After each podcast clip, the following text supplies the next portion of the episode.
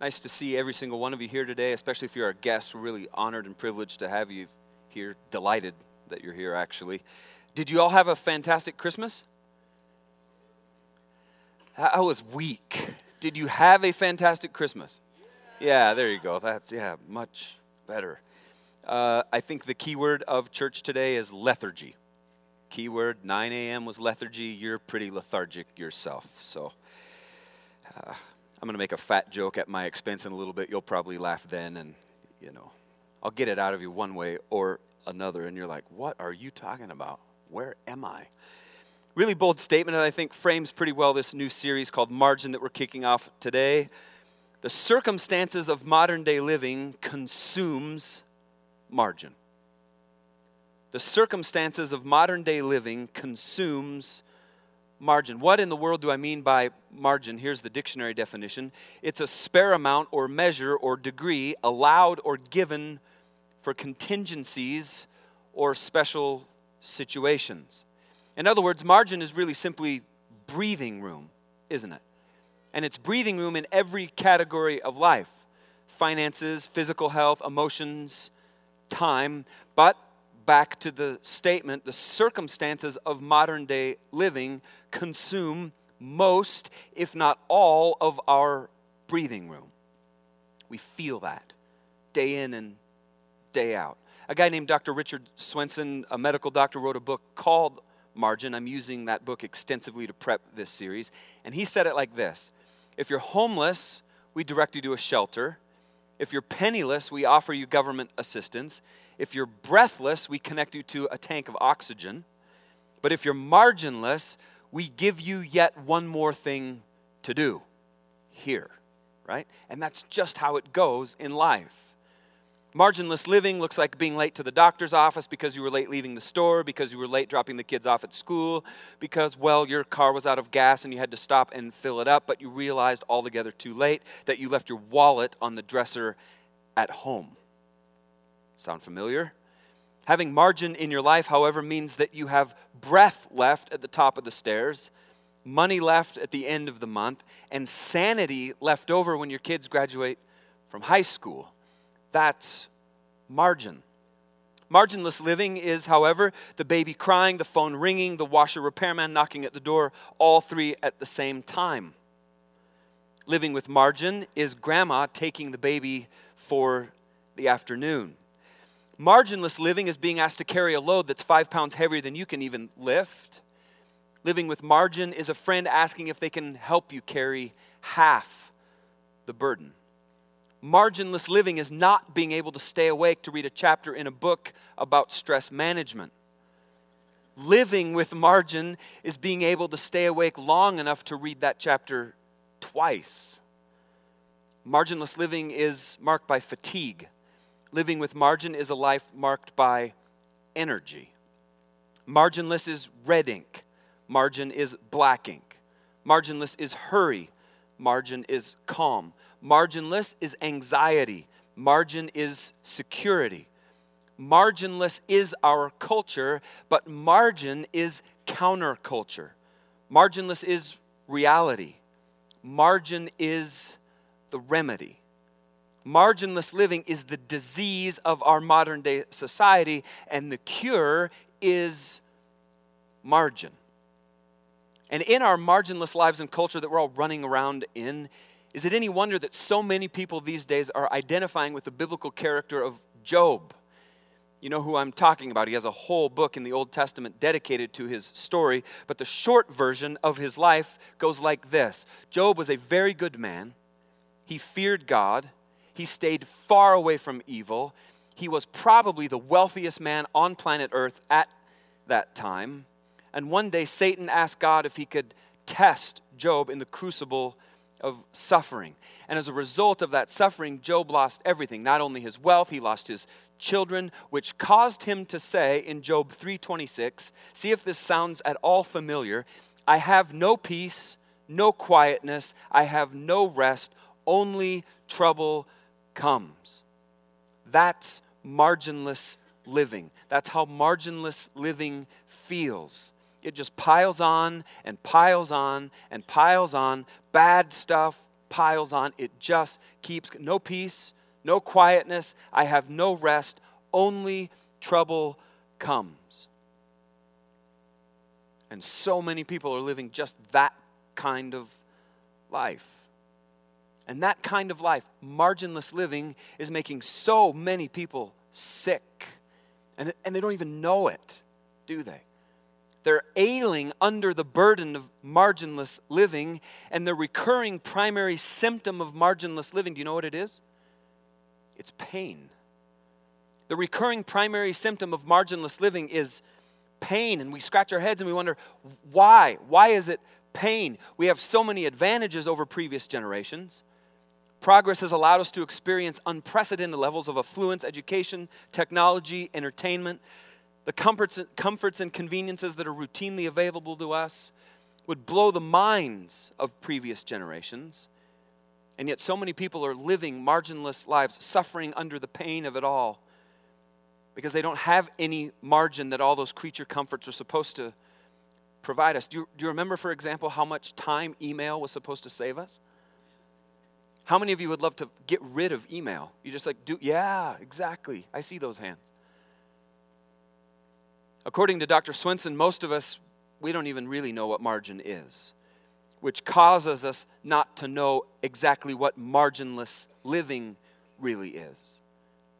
Yeah, lots of people feel distressed, but it's a distress that we have difficulty even describing. There's a sense that life isn't what it used to be. There's a sense that lots of people carry that life isn't what we expected it to be. It's not even close. But we stop the train, we step back, we look at our cars, our homes, our toys, our free time pursuits, our technology, and we go, well, there must be something wrong with just me. I must be just imagining this distress because I've got all this stuff. Everything should really be quite fine. And still others out and out deny that there's even a problem. Life's always been hard, some people say. Just buck up, why don't you?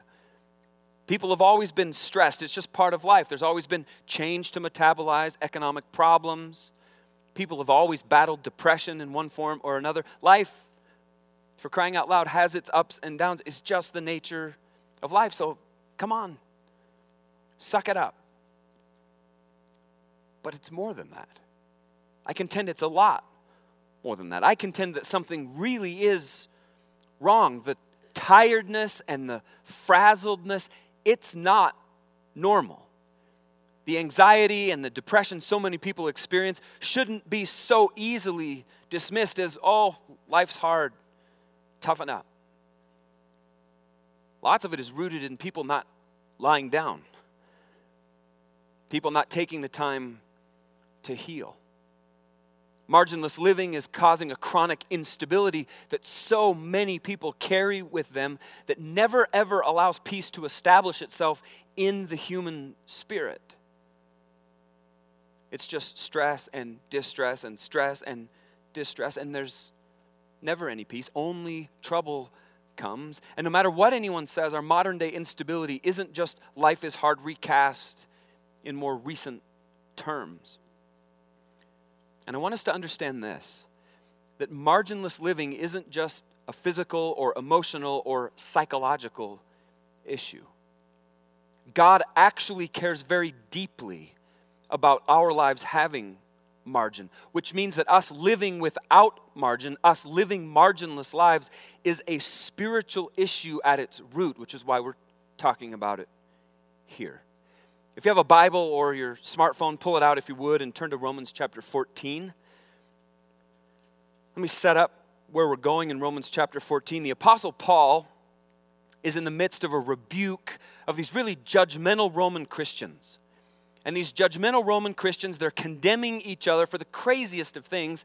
They're condemning each other for either eating meat or not eating meat. There's these accusations being lobbed back and forth about one group being stronger Christians than the other group, all over eating meat or not. I know what you're thinking, like, that is ridiculous. And that's exactly what Paul was thinking. He's had enough up to here. He steps in, he says, Wait, wait, wait, time out. Stop. Stop the madness. And in his writing, Paul makes the point look, there's liberty on both sides of this conversation. There's freedom on both sides of this conversation. You can either eat meat or you cannot eat meat. And either way, you pick, you choose. It doesn't matter, but either way, you're honoring God. It Doesn't matter. You can eat meat and honor God. You can not eat meat and honor God. So just stop condemning each other, Paul says. It's wrong. The condemnation's wrong. The back and forth is wrong. The judgment is wrong. Look, these people are eating meat because they're sincere in wanting to glorify God. And these people who are not eating meat, they're sincere in their desire to glorify God. So recognize the sincerity of both sides. And then look at what he says next in Romans 14, verses 7 and 8. Heavy. For we don't live for ourselves or even die for ourselves. Heavy. For we don't live for ourselves or die for ourselves. In other words, it's not about you. For we don't live for ourselves and we don't die for ourselves. If we live, why? It's to honor the Lord. And if we die, why? It's to honor the Lord. So whether we live or die, we belong to the Lord. Whether we live or die, we belong to the Lord. And Paul's making this fantastic point. We who call ourselves Christians, we who follow Jesus, we who claim the name of Christ, however you want to say it, we're slaves. And we owe allegiance to the capital M master, which means that we don't act, nor should we act, out of a regard for ourselves alone. It's not about us. We don't act out of regard for ourselves alone, ever. Our lives are intended to be lived in such a way that we take into account not only our own interests, but the interests of the one who died for us, Jesus Christ, the one who returned to life for us so that he could be our Lord, our boss, our Savior, our life manager, our ruler, whatever you want to call it. Whether we live or die, it's about him. It doesn't matter how you find yourself, Jesus owns you. Jesus owns you and expects us to obey him. We're not playing games here, Paul says. Paul said it another way in his second letter to the church in the city of Corinth. He said it like this He, that's Jesus,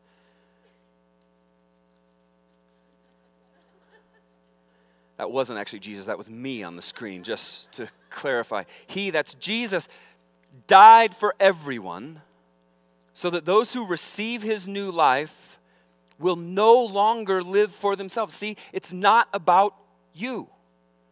Instead, they will live for Christ who died and was raised for them. He did all of that for you, so live for him. And so here's where the, all this meets up with margin and marginless living. When we live chronically marginless lives, when we bear up under all of the pain and all of the sickness that comes with living marginless lives, you know what we're doing? We're diminishing Jesus Christ. We're diminishing his role, his rightful place in our lives, the one who died, the one who was raised from the dead to give us life in its fullest expression. We diminish him because we're busy, because we don't have any margin, we don't have any leftover. And so you see, it's with that spiritual reality in view that we're going to spend the next three weeks talking about how we create physical, emotional, time, and financial margin in our lives. Why? So that all of us, every single one of us, can most fully honor Christ's sacrifice for us with our entire life and being because it's all about Him. How we live our lives today isn't just about us, it's all about Him. And we're going to start today by talking about creating margin in our physical energy. How many times, for example, have you dipped deep into your physical energy reserve tank, anticipating that label, ladle returning with something in it, only to find that your reservoir of physical energy had long since dried up. Have you ever had that experience? Where like I just I just gotta whoa, there's no whoa, there's nothing in the I just gotta lay down. Right? Ever had that? And it's just the way it goes these days. More people than ever before are out of shape.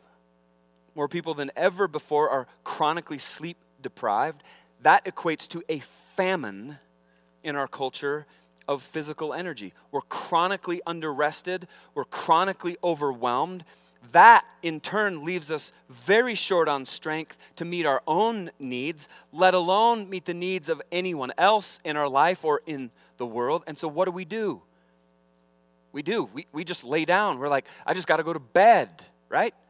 And we say a little prayer before we fall asleep, like, Lord, please wake me up tomorrow with more strength, more energy, less tired, please. But one night's sleep isn't going to fill the tank. Medical doctors tell us that our bodies, in one sense, are sophisticated energy machines.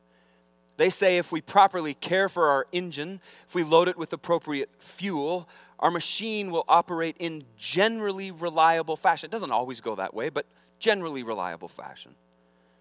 And Dr. Martin Schaefer says that building physical margin, strengthening our energy reserves, depends on three factors one is sleep, one is exercise, and one is nutrition.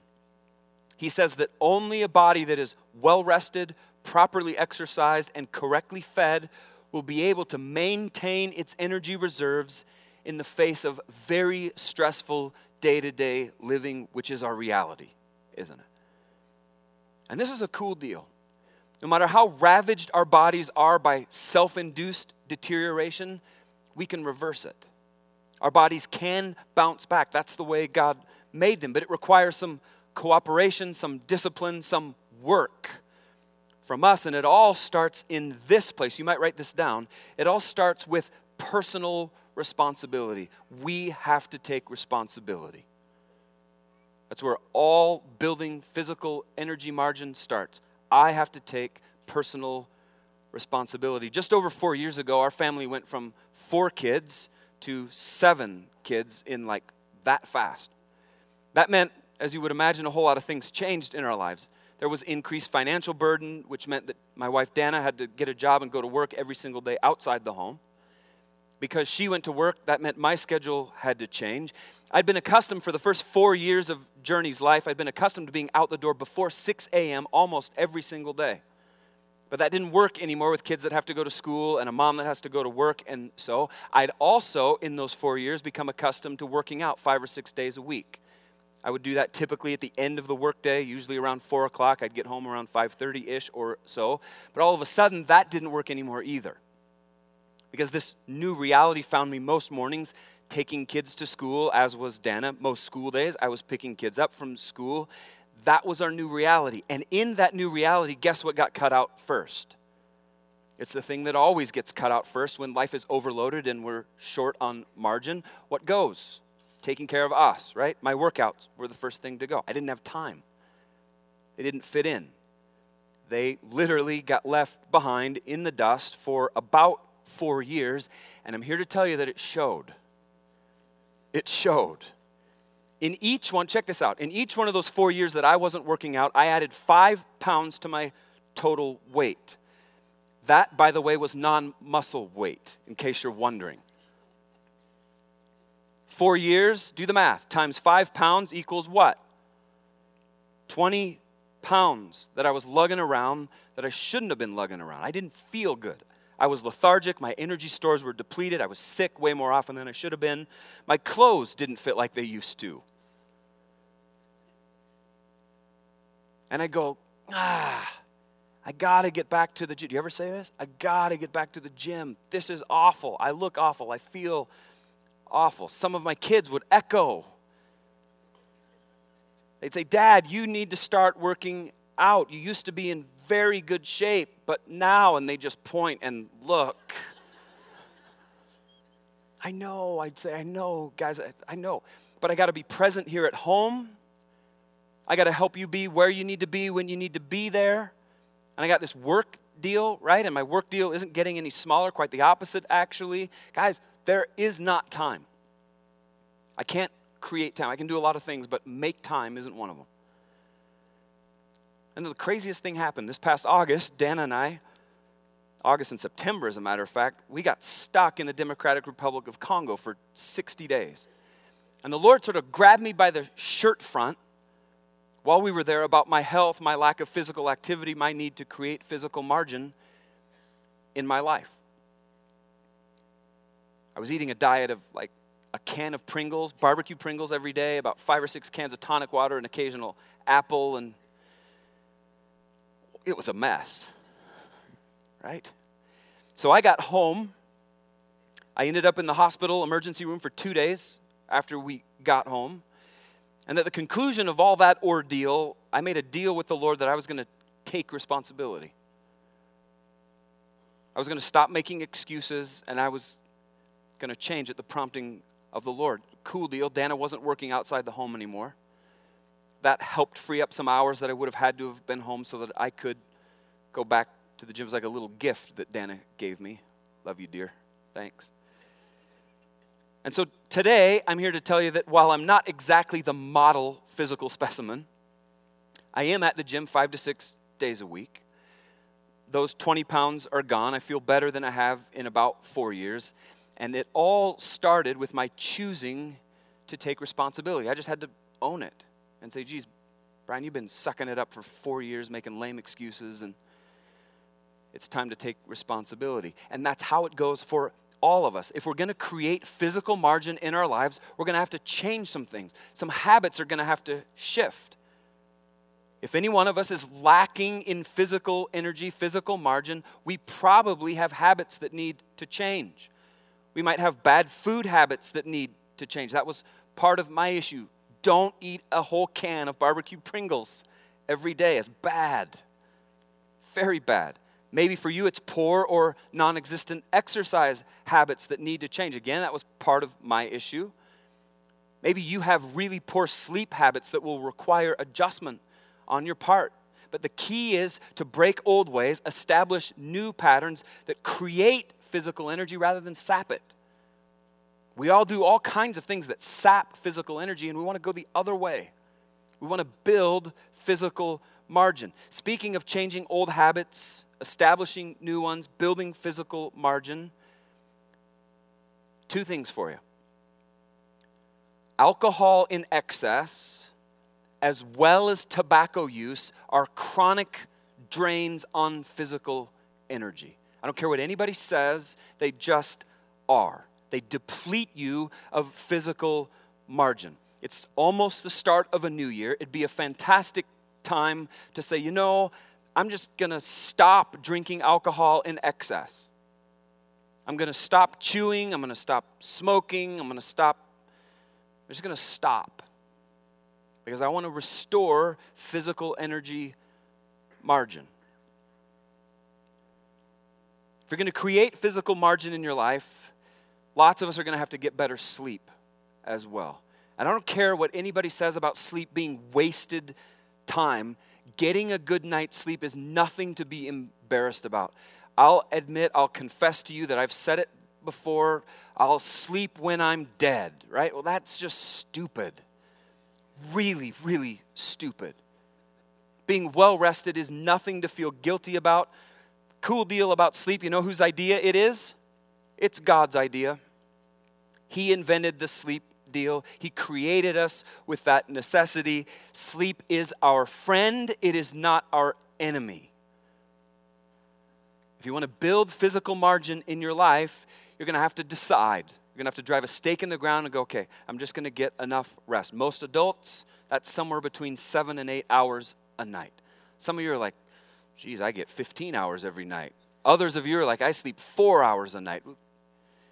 You know, seven to eight is what they say most adults need. Beyond setting better sleep habits, the next one is nutrition. Nutrition is the next key area to help create physical margin in our lives. And you know what this means. You know where I'm getting out the big knives now. Okay? This starts by decreasing our intake of fat and sugar. Decreasing our intake of fat and sugar. Get this no more than 30% of our diet should be fat calories. No, no more. Less is better, but no more than 30% of our diet should be fat calories. Most of us, this gets really painful. Most of us should cut our sugar intake in half. Whoa, that is a big knife. Cut our sugar intake in half. And we're not stupid. We all know, yes, I should eat less fat, I should eat less sugar, but what do we do? We eat it anyway. Why? Well, because it tastes good.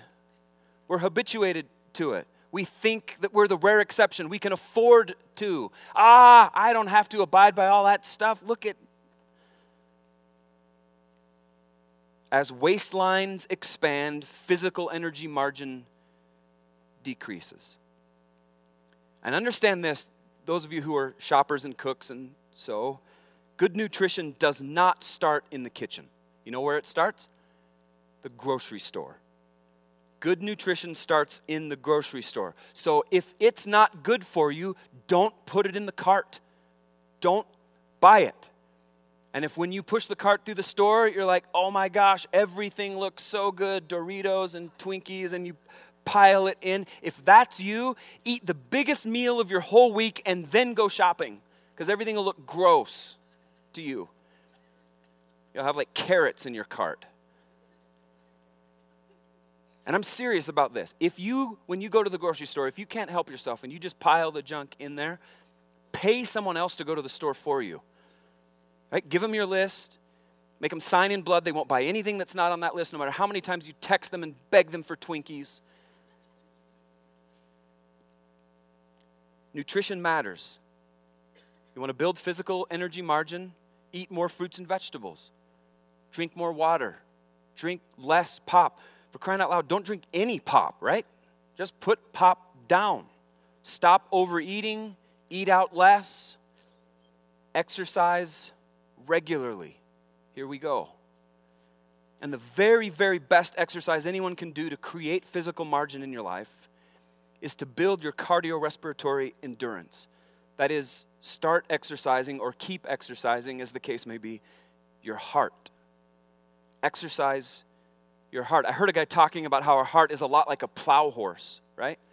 We abuse it and we abuse it and we abuse it and it never complains. Like, how often do you hear your heart whining? It just doesn't, right? It just does its job. And then one day in the middle of plowing this really long row, all of a sudden your heart just drops dead. So you see, abusing our heart should be like unthinkable to us. Our heart is our workhorse. Get this every single day, our heart beats 100,000 times, pumping 1,600 gallons of blood over 60,000 miles of vessels. We should all be saying thank you to our heart, right? Like sending it love letters and roses and whatever else. Like, thank you. And the best way you say thank you to your heart is by working it out, by conditioning it. Watch this. Through exercise, you could, for example, cut your heart rate from something like 80 beats a minute down to 60 beats a minute. If you did that, you would save your heart 30,000 beats per day. That's 11 million beats per year by reducing your resting heart rate from 80 to 60. That's staggering. And here's how you do that it's not very hard. 30 to 45 minutes of sustained exercise three times a week. 30 to 45 minutes of sustained exercise three times a week. That's walking, jogging, swimming, biking, intense skiing, on and on. 30 to 45 minutes of sustained exercise three times a week, starting right now and continuing in some form until the hearse arrives to pick your corpse up from now for the rest of your life 30 to 45 minutes, three times a week. Dr. Swenson put it like this Our bodies are a miracle of complexity and sophistication that exceeds comprehension. Fortunately, he writes, most of it runs on autopilot. The heart beats, the blood circulates, the glands secrete, the enzymes catalyze, the electrolytes balance, the glucose metabolizes, the liver detoxifies.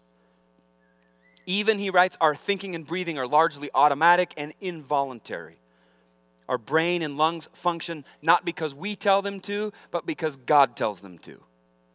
Suffice it to say, Dr. Swenson says, God has given us an amazing gift, and all we are required to do is feed it, water it, rest it, and move it with the right food, water, rest, and movement. And, he says, in conclusion, if we perform our assignment well, we will find physical margin, physical energy we never knew we had. And will work better, run better, feel better, heal better, live better. Build physical margin. Don't deteriorate physical margin. Build physical margin. Set your stuff aside if you would and close your eyes and bow your heads. And as you're doing that, I want to give you this question to ponder with the Lord What is God asking me, that's you, to do starting today to create physical margin in my life?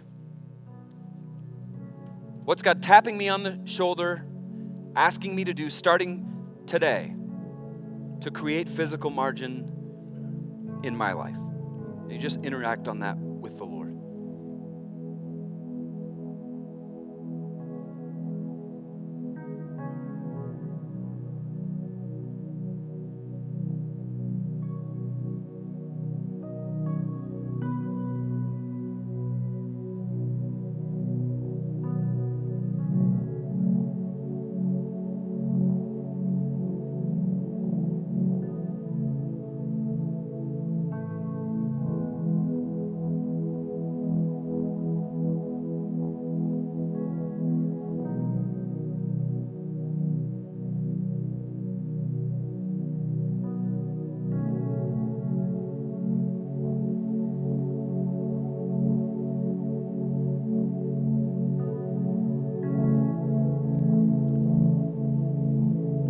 thank you so much for the gift of the physical bodies that you've given to each one of us.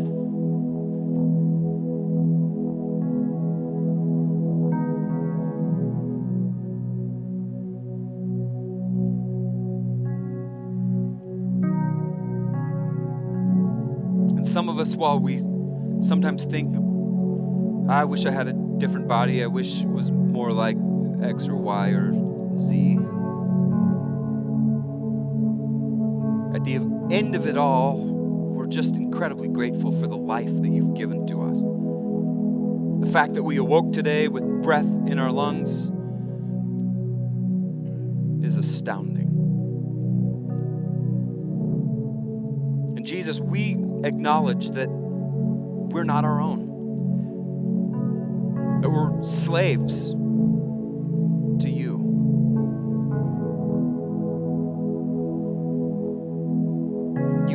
us because of everything that you've done for us. It's the least we could do is give ourselves back to you. And so that's what this conversation and our ensuing action around margin is all about.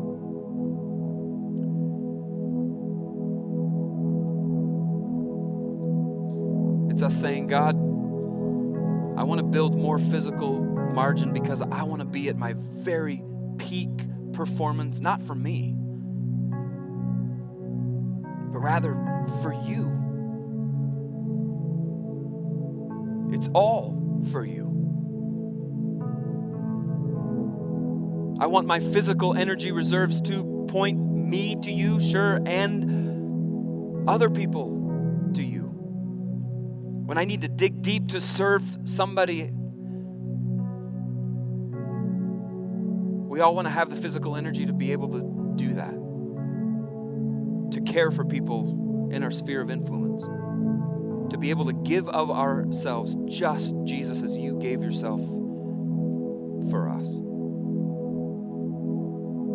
And so, God, I pray that you would compel each one of us to an action step out of this conversation today. That we just do what we can do today to build physical margin into our lives. Whether it's starting an exercise regimen, whether it's eating better, whether it's going to bed at a decent hour. And that Jesus, you, you would nudge us in that way. You'd expand our thinking on the subject. That we wouldn't just be contented with, okay, I did one thing and now I'm okay, I'm good. We'd build on that one thing. And that one thing would become two things. Those two things would become three things. Because Jesus, the end of the day, we love you. At the end of the day, we want our whole lives and beings to glorify you, point people to you. We want even our physical lives to be ordered around you, centered and you focused. Because you're perfect. Because you're holy. Because Jesus, it's you that rules and reigns. We love you, Jesus, and we worship you with our whole lives.